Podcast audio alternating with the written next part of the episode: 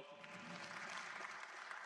Without further ado, would you give a big, big Trinity welcome to Stephen Tipps from Project Rescue?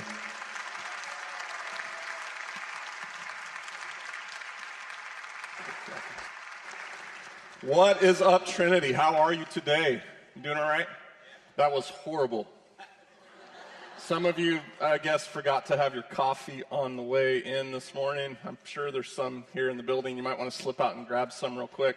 Um, so, I want to tell you a little bit about Project Rescue. I know Pastor Anthony has been talking about us for the last couple of weeks, but at Project Rescue, what we do is we exist to rescue and restore victims of sexual slavery through the love and the power of God.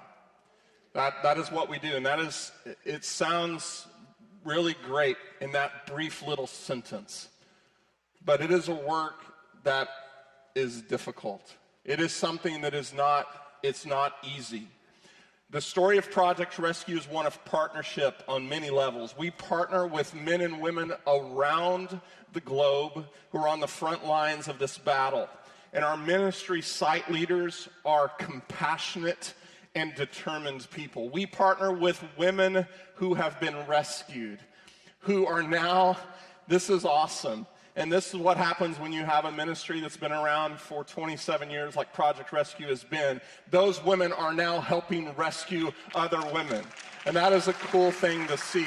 We partner with national church leadership who have a heart for the broken in their countries. And let me go a step further. We do not go anywhere unless we have a local church that we are partnering with and unless we have local people that are involved in doing the work. Because if we just send in Americans into those places and then eventually those Americans leave, then that ministry no longer exists. But if we partner with the local folks and with local churches, that is a sustainable model that will go on forever. We partner with organizations and ministries that are committed to rescuing women and children from sexual slavery. And we partner with supporting churches like Trinity. Because we cannot do what we do around the globe without you. It's impossible. It's an impossibility. Um, so thank you. Um, I, I spent 30 years as a pastor before joining the Project Rescue team. Um, and I can tell you from being in many of our sites around the world, there are women today and there are children today that have a chance to spend eternity with us because of generous people around the globe that have given for a simple chance for them to get out of what they have been brought into. As Pastor Anthony said, my name is Stephen, and I have the honor of serving as the Chief Operating Officer for Project Rescue. And today, what I would like to do is take you to one of the countries where we operate is the country of Spain. Now, when I say Spain, some of you immediately are like, that's on my bucket list. I would like to go there someday. It's, it's beautiful. The history is amazing. They have these things called tapas. Man, they're good. And I've heard the beaches are amazing, and I've heard and I've heard and I've heard. But I would like to show you also there's, um, to all the glamour, to all the beautiful things that are in Spain, there is also a dark side to what happens there in the country. Spain is actually known as the brothel of Europe. The trafficking of women and girls into the country of Spain is actually an epidemic. Um, it is estimated there are over 600,000 people that are trafficked through Spain annually. Just to give you a glimpse, there are only 50 million people that live in the entire country. 600,000 are trafficked through Spain a year. Do that quick math. Of those 600,000, half of those, 300,000, is through forced prostitution. Have a picture of the red light district in Spain. I was just there three weeks ago. It's an industrial park. It's literally a drive through prostitution.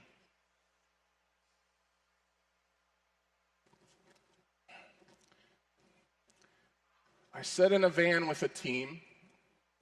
We allowed our women to go onto the streets and do ministry and detection and things like that, and to reach out and make connection and relationship with some of these uh, the, the sexual slaves that are on the street.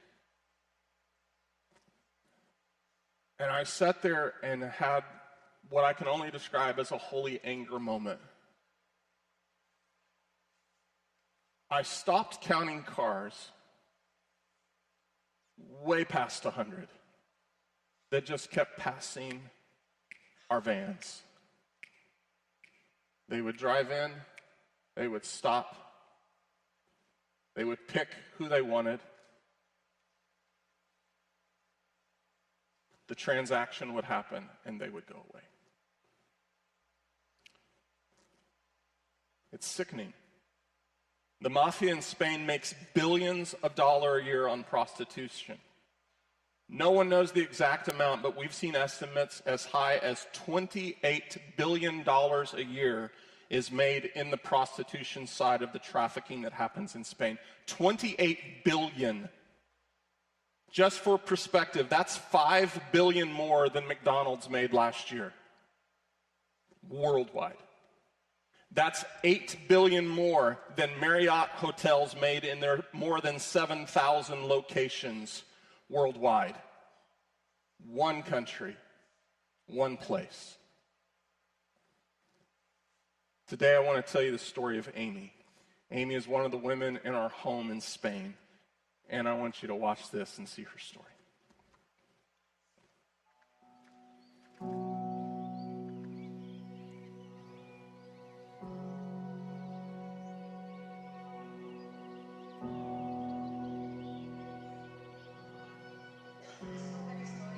There's so many stories that we could tell, but another girl who has really come through an amazing way is Amy, and she's from Nigeria. And uh, she as well came from the typical situation of just extreme poverty, which uh, makes girls believe in the dream to come to Europe, to have a good job.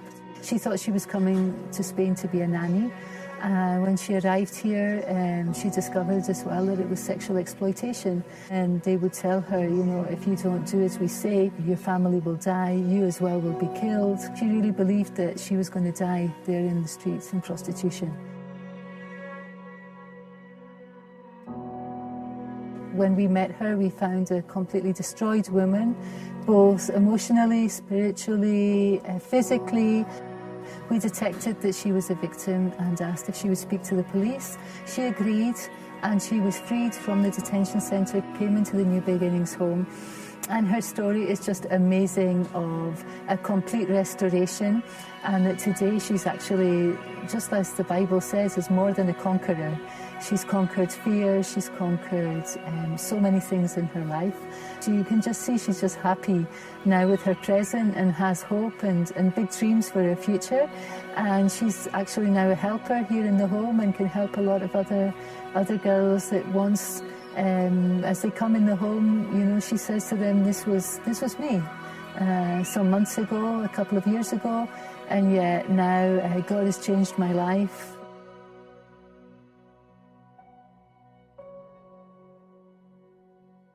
Director Fiona and her staff are an amazing team of dedicated people that are helping people, other people, women, children, find the freedom. Um, as Fiona kind of said in that piece, um, there are literally women that come through Spain from all over the world. Um, because of Spain's location and its geography, thousands come from Africa, but thousands also come from South and Central America and from Eastern, the Eastern Bloc. Um, and so the, the work there is unbelievable. C- girls, again, come from all over the world thinking, as, as Fiona said, thinking they're coming to be a nanny or to work in a hotel. They, they think they are getting out of the life that they were in, the poverty that they were stuck in, and they think they're, they're going to make it, only to find out and have their papers taken and stolen and to be enslaved. One of the first girls that came to one of our centers in Spain, she was eight, an 18 year old from Paraguay. And our team visited her in a detection center. And as they tried to talk to her, she was just empty. She didn't want to respond. And Fiona, who you just saw in that video, just simply asked this young lady, she said, Do you believe in God?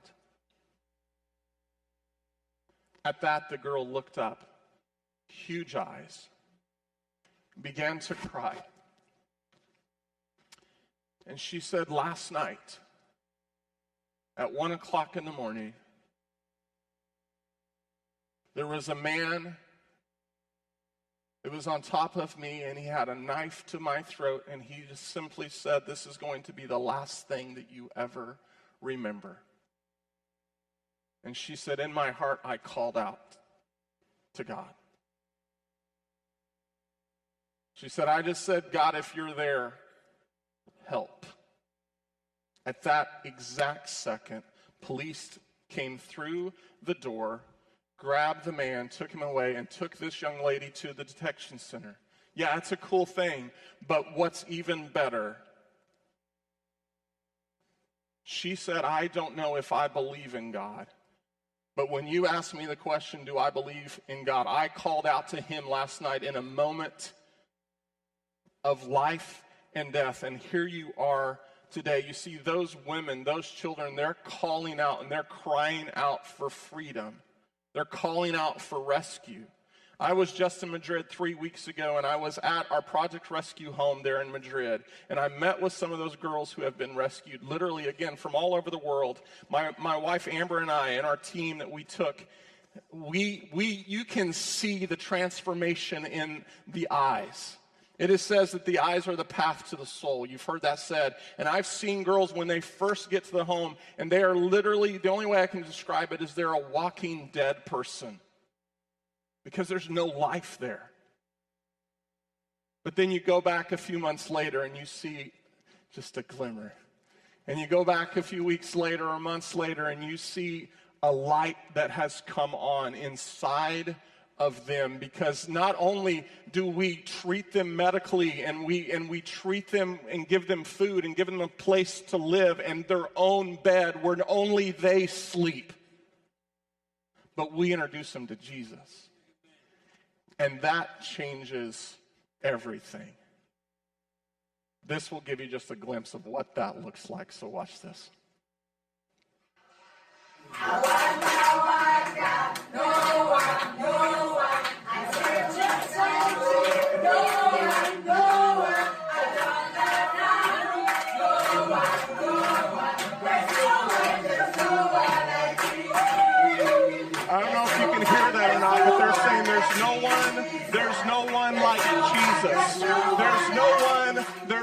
One like him. There is no one like our Jesus. See, because just just weeks before they were stuck in something they had no way out. But now they can sing of the glory of a God that rescued them out of the mire, that rescued them out of the mud. And they are now in a place of freedom. It is an amazing thing. And that's why today, your Miracle Sunday is such a big deal, Trinity. This is a big thing. And I'm so thrilled by what you're doing this year. I love the challenge that's been set before you.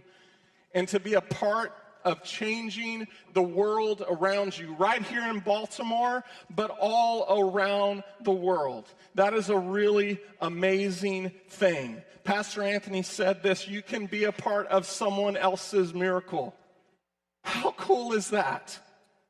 Sometimes we get so stuck, we're kind of in this myopic kind of situation where we're stuck in our little circle, right? And we, we lose sight of what's around us and the part that we can play. Pastor Anthony also says this God is worthy, people are waiting, and you are capable. We are capable together. God is calling us all to do what we can, and this is not about equal gifts because we can't all do the same thing, but it is about equal sacrifice. And I, can I tell you today that God wants us all to be a part? That was a really long introduction. I've got to pray. Father God, we love you. We are so thrilled to be in your house today, to be your people. And God, literally right now, I even just want to um, take a step back. Father, I want you to step forward. Lord, do what only you can do in this place today. It's not Stephen's words that matter, but it's your word that speaks through. God, it's your word that penetrates minds and hearts. And so do that today, I pray, in your name. Amen. Today I want to talk to you about this. I want to talk to you about the, the, the thought of more. More. Now, some of you immediately are thinking right now, well, that sounds about right. Pastor invited in this guy from the outside, and he just wants to get in my pocket. And you're absolutely right. Sort of. Sort of. Um, this is not about Project Rescue. Although what you're going to do today is going to benefit Project Rescue, it's going to help rescue women and children out of sexual slavery. That is huge.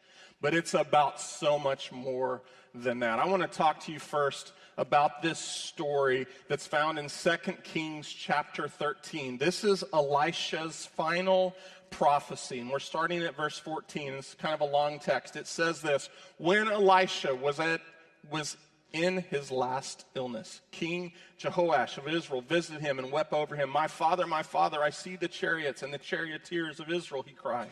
Elisha told him, Get a bow and some arrows. And the king did as he was told. Elisha told him, Put your hand on the bow. And Elisha laid his own hands on the king's hands.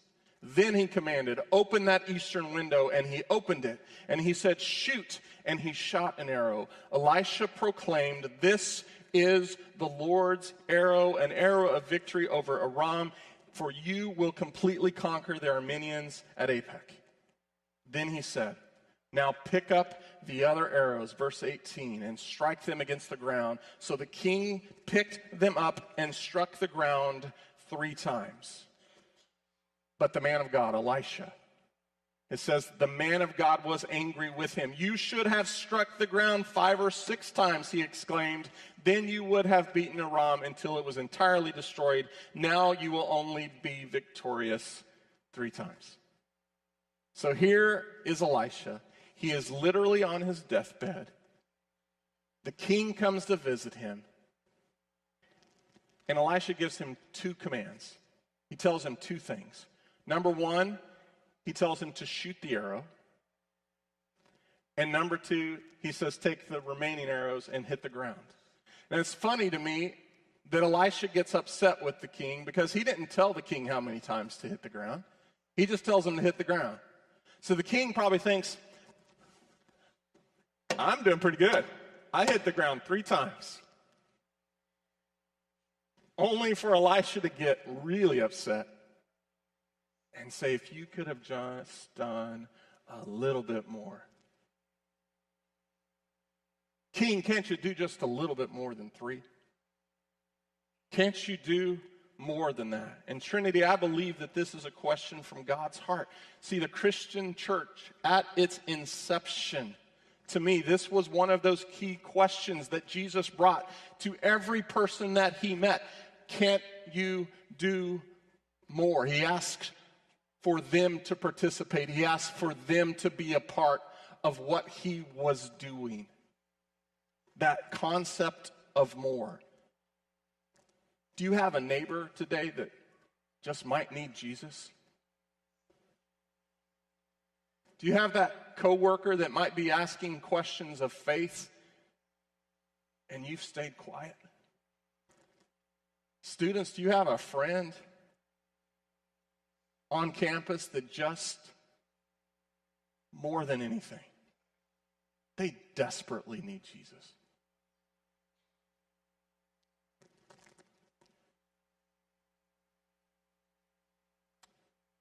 You know, Pastor Anthony and Candace, they asked if, uh, if I could help in kids' area, and uh, asked me to help once a month.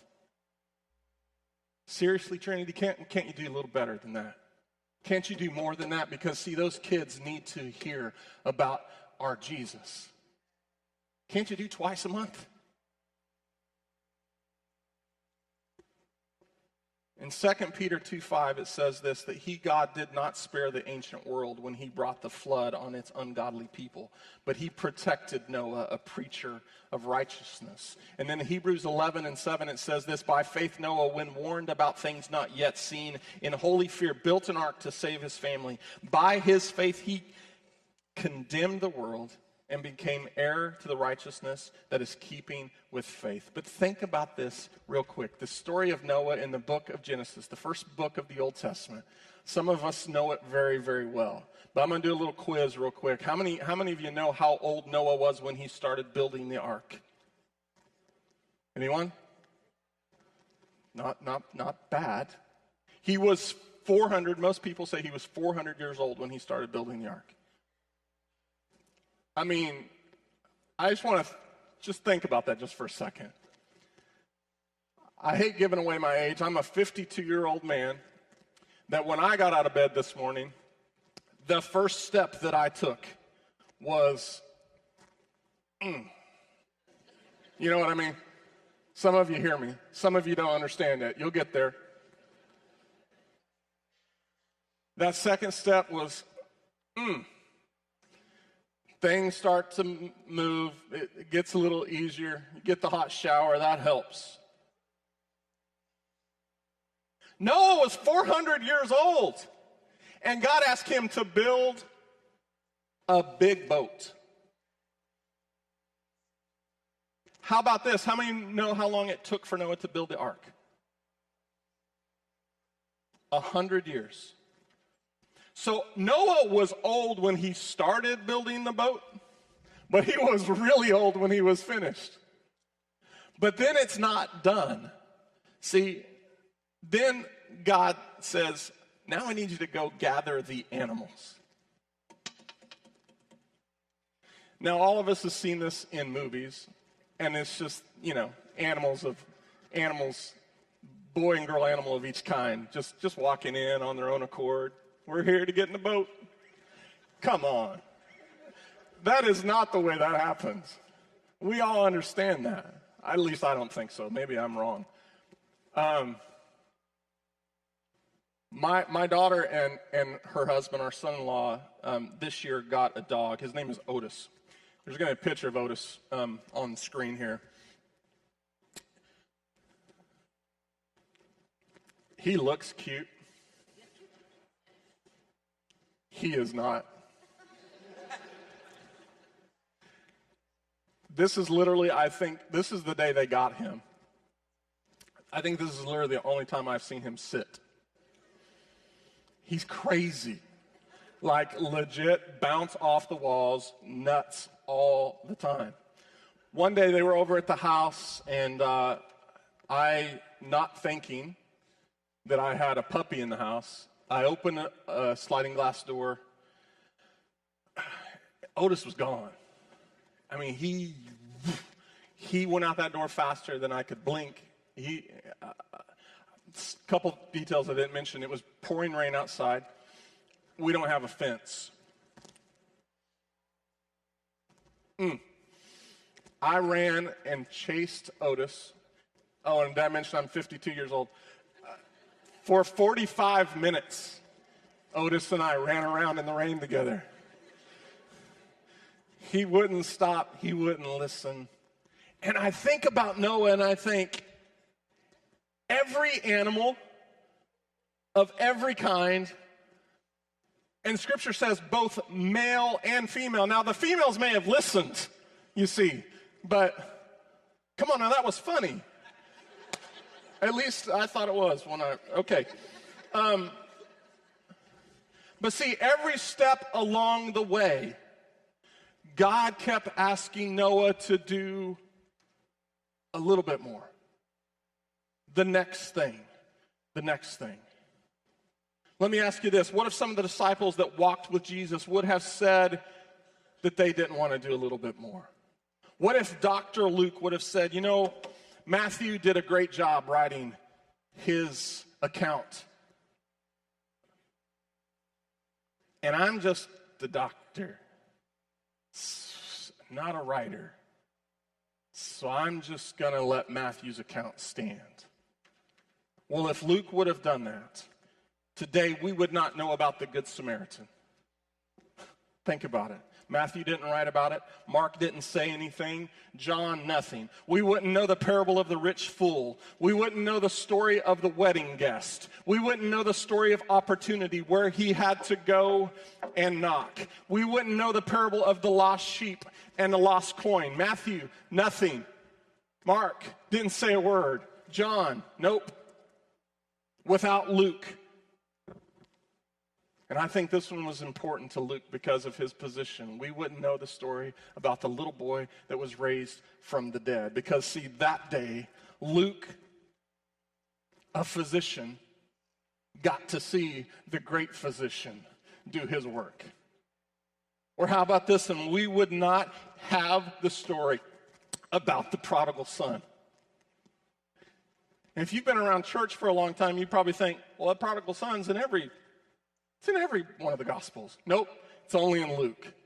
And if Luke would have said, I'm just a doctor, I'm not a writer, I'm just going to do, going to let the others take this one, then we wouldn't know any of those truths.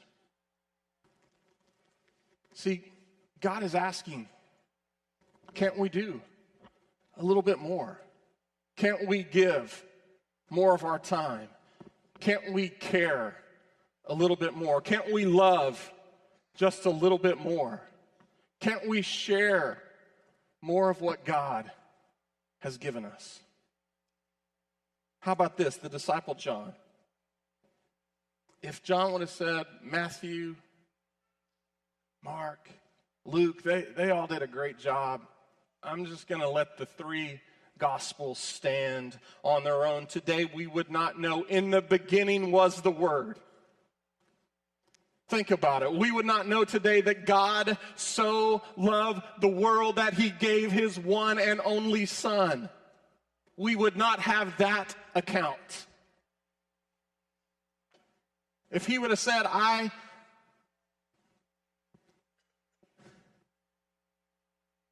I can't share any more than my friends did.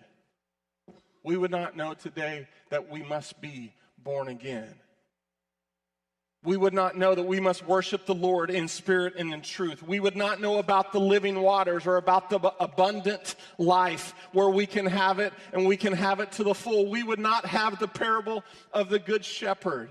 And we would not know that we need to love God and keep his commands. Right there in the book of John.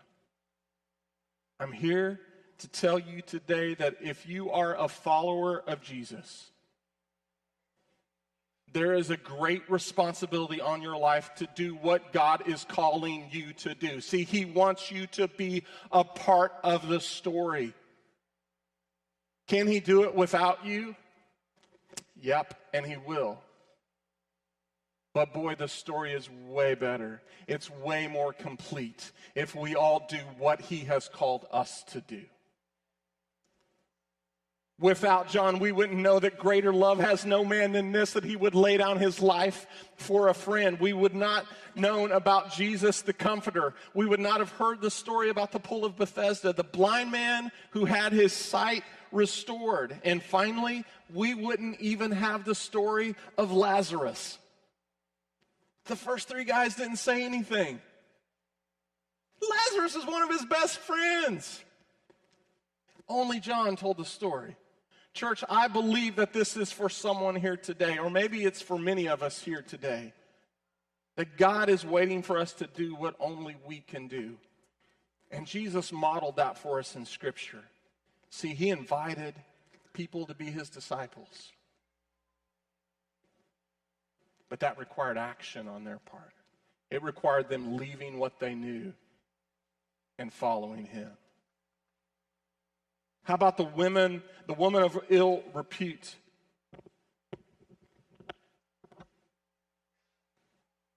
She had to take the next step because Jesus told her, now go and sin no more. How about the miracle of the feeding of the 5,000? You talked about it just, just a few moments ago. First, they had to go find a little boy that had a sack lunch with him that day. But then, even after that, they had to do more and go and gather up all the leftovers. See, it's that, that, that, that, that concept of more. The entire Gospels can be kind of summarized into doing more from Matthew 7, 7 and 8, where it says, Ask and it'll be given. Seek and you'll find. Knock and the door will be opened to you. For everyone who, who, who asks receives. Everyone, everyone who seeks finds. And everyone who knocks, the door will be open. Action next. Action next. Action. We are invited to be a part of the story. God the Father invites us to be a part. For some of you in this room today, you might need to preach a little bit more. For some of you, you might need to give some of your resources. Some of you might need to share your faith more. And some of you might need to step into what God has right in front of you. You know what it is. Some of you might need to write more. Some of you might need to give some more of your calendar to Him. You might need to love more. But I ask this can't we do more than just come through these doors once a week and then just tick the box like, done? God wants more of that from us. 27 years ago, David and Beth Grant, the founders of Project Rescue, were missionaries in southern Asia when they got a call in the middle of the night from a, a coworker, and the question was, "Can you help us rescue 37 little girls out of the red light district?" 37 little girls, ages 4 to 12. Without thinking, David just said yes. now, I'm an operations guy. And when I hear that story still today, I immediately think, what are you thinking? We've got to have a plan. We got to have resources. We've got to do this. We have to have a structure and systems. We have to have all these things in place before we can take in 37 little girls. Do you understand what that's going to mean? They just said a simple yes. And here we are, 27 years later. Project Rescue is now, my slide's wrong, I forgot to change this. We are now in 15 countries. We have more than 30 acute care homes in those countries. And last year alone, we ministered to over 60,000 women and children.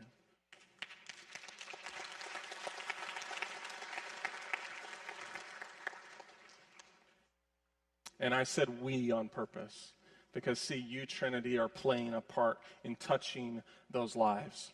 You have an amazing thing that was broken down for you just a couple of weeks ago. I watched it online. Pastor Anthony sent it to me because if every giving unit here at Trinity, 700 of you, from what I understand, giving units, gives $3.06 a day for the next 42 days, that's $128 per family. Together, you're going to raise $90,000. That's awesome. Because now there may be one person in this room could do that all by yourself.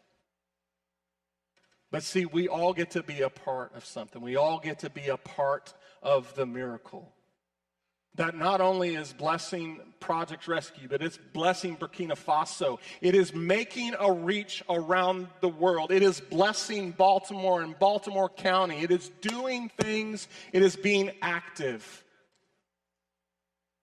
It's doing more. I want to close with this thought.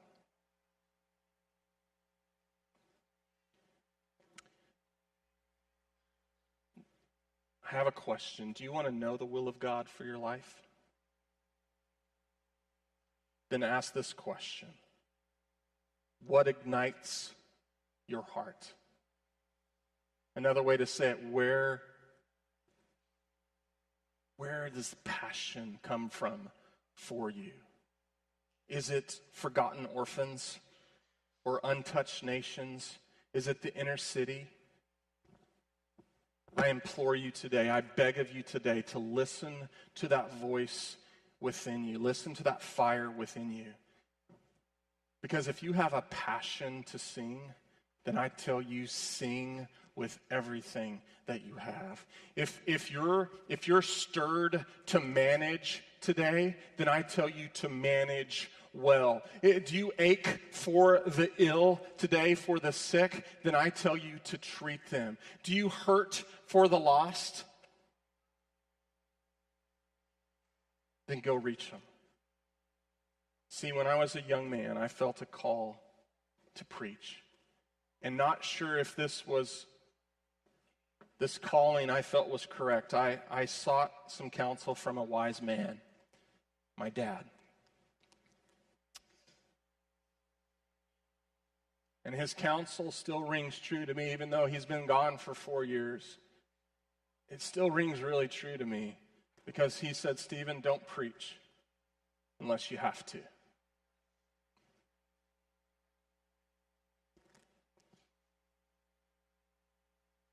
Don't preach unless you have to.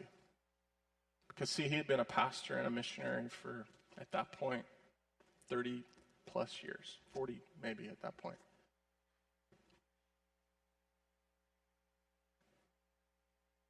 But my answer was this Dad, I've got to. Otherwise, this passion inside of me is going to consume me. Another way to say it is this Church, I, I answered with, Dad, I, I have to do more.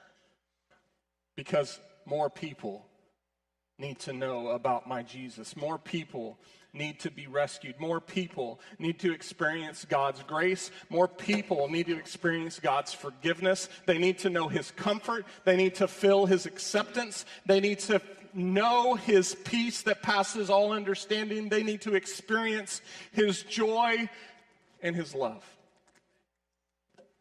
But to do that, church, we all have to do more.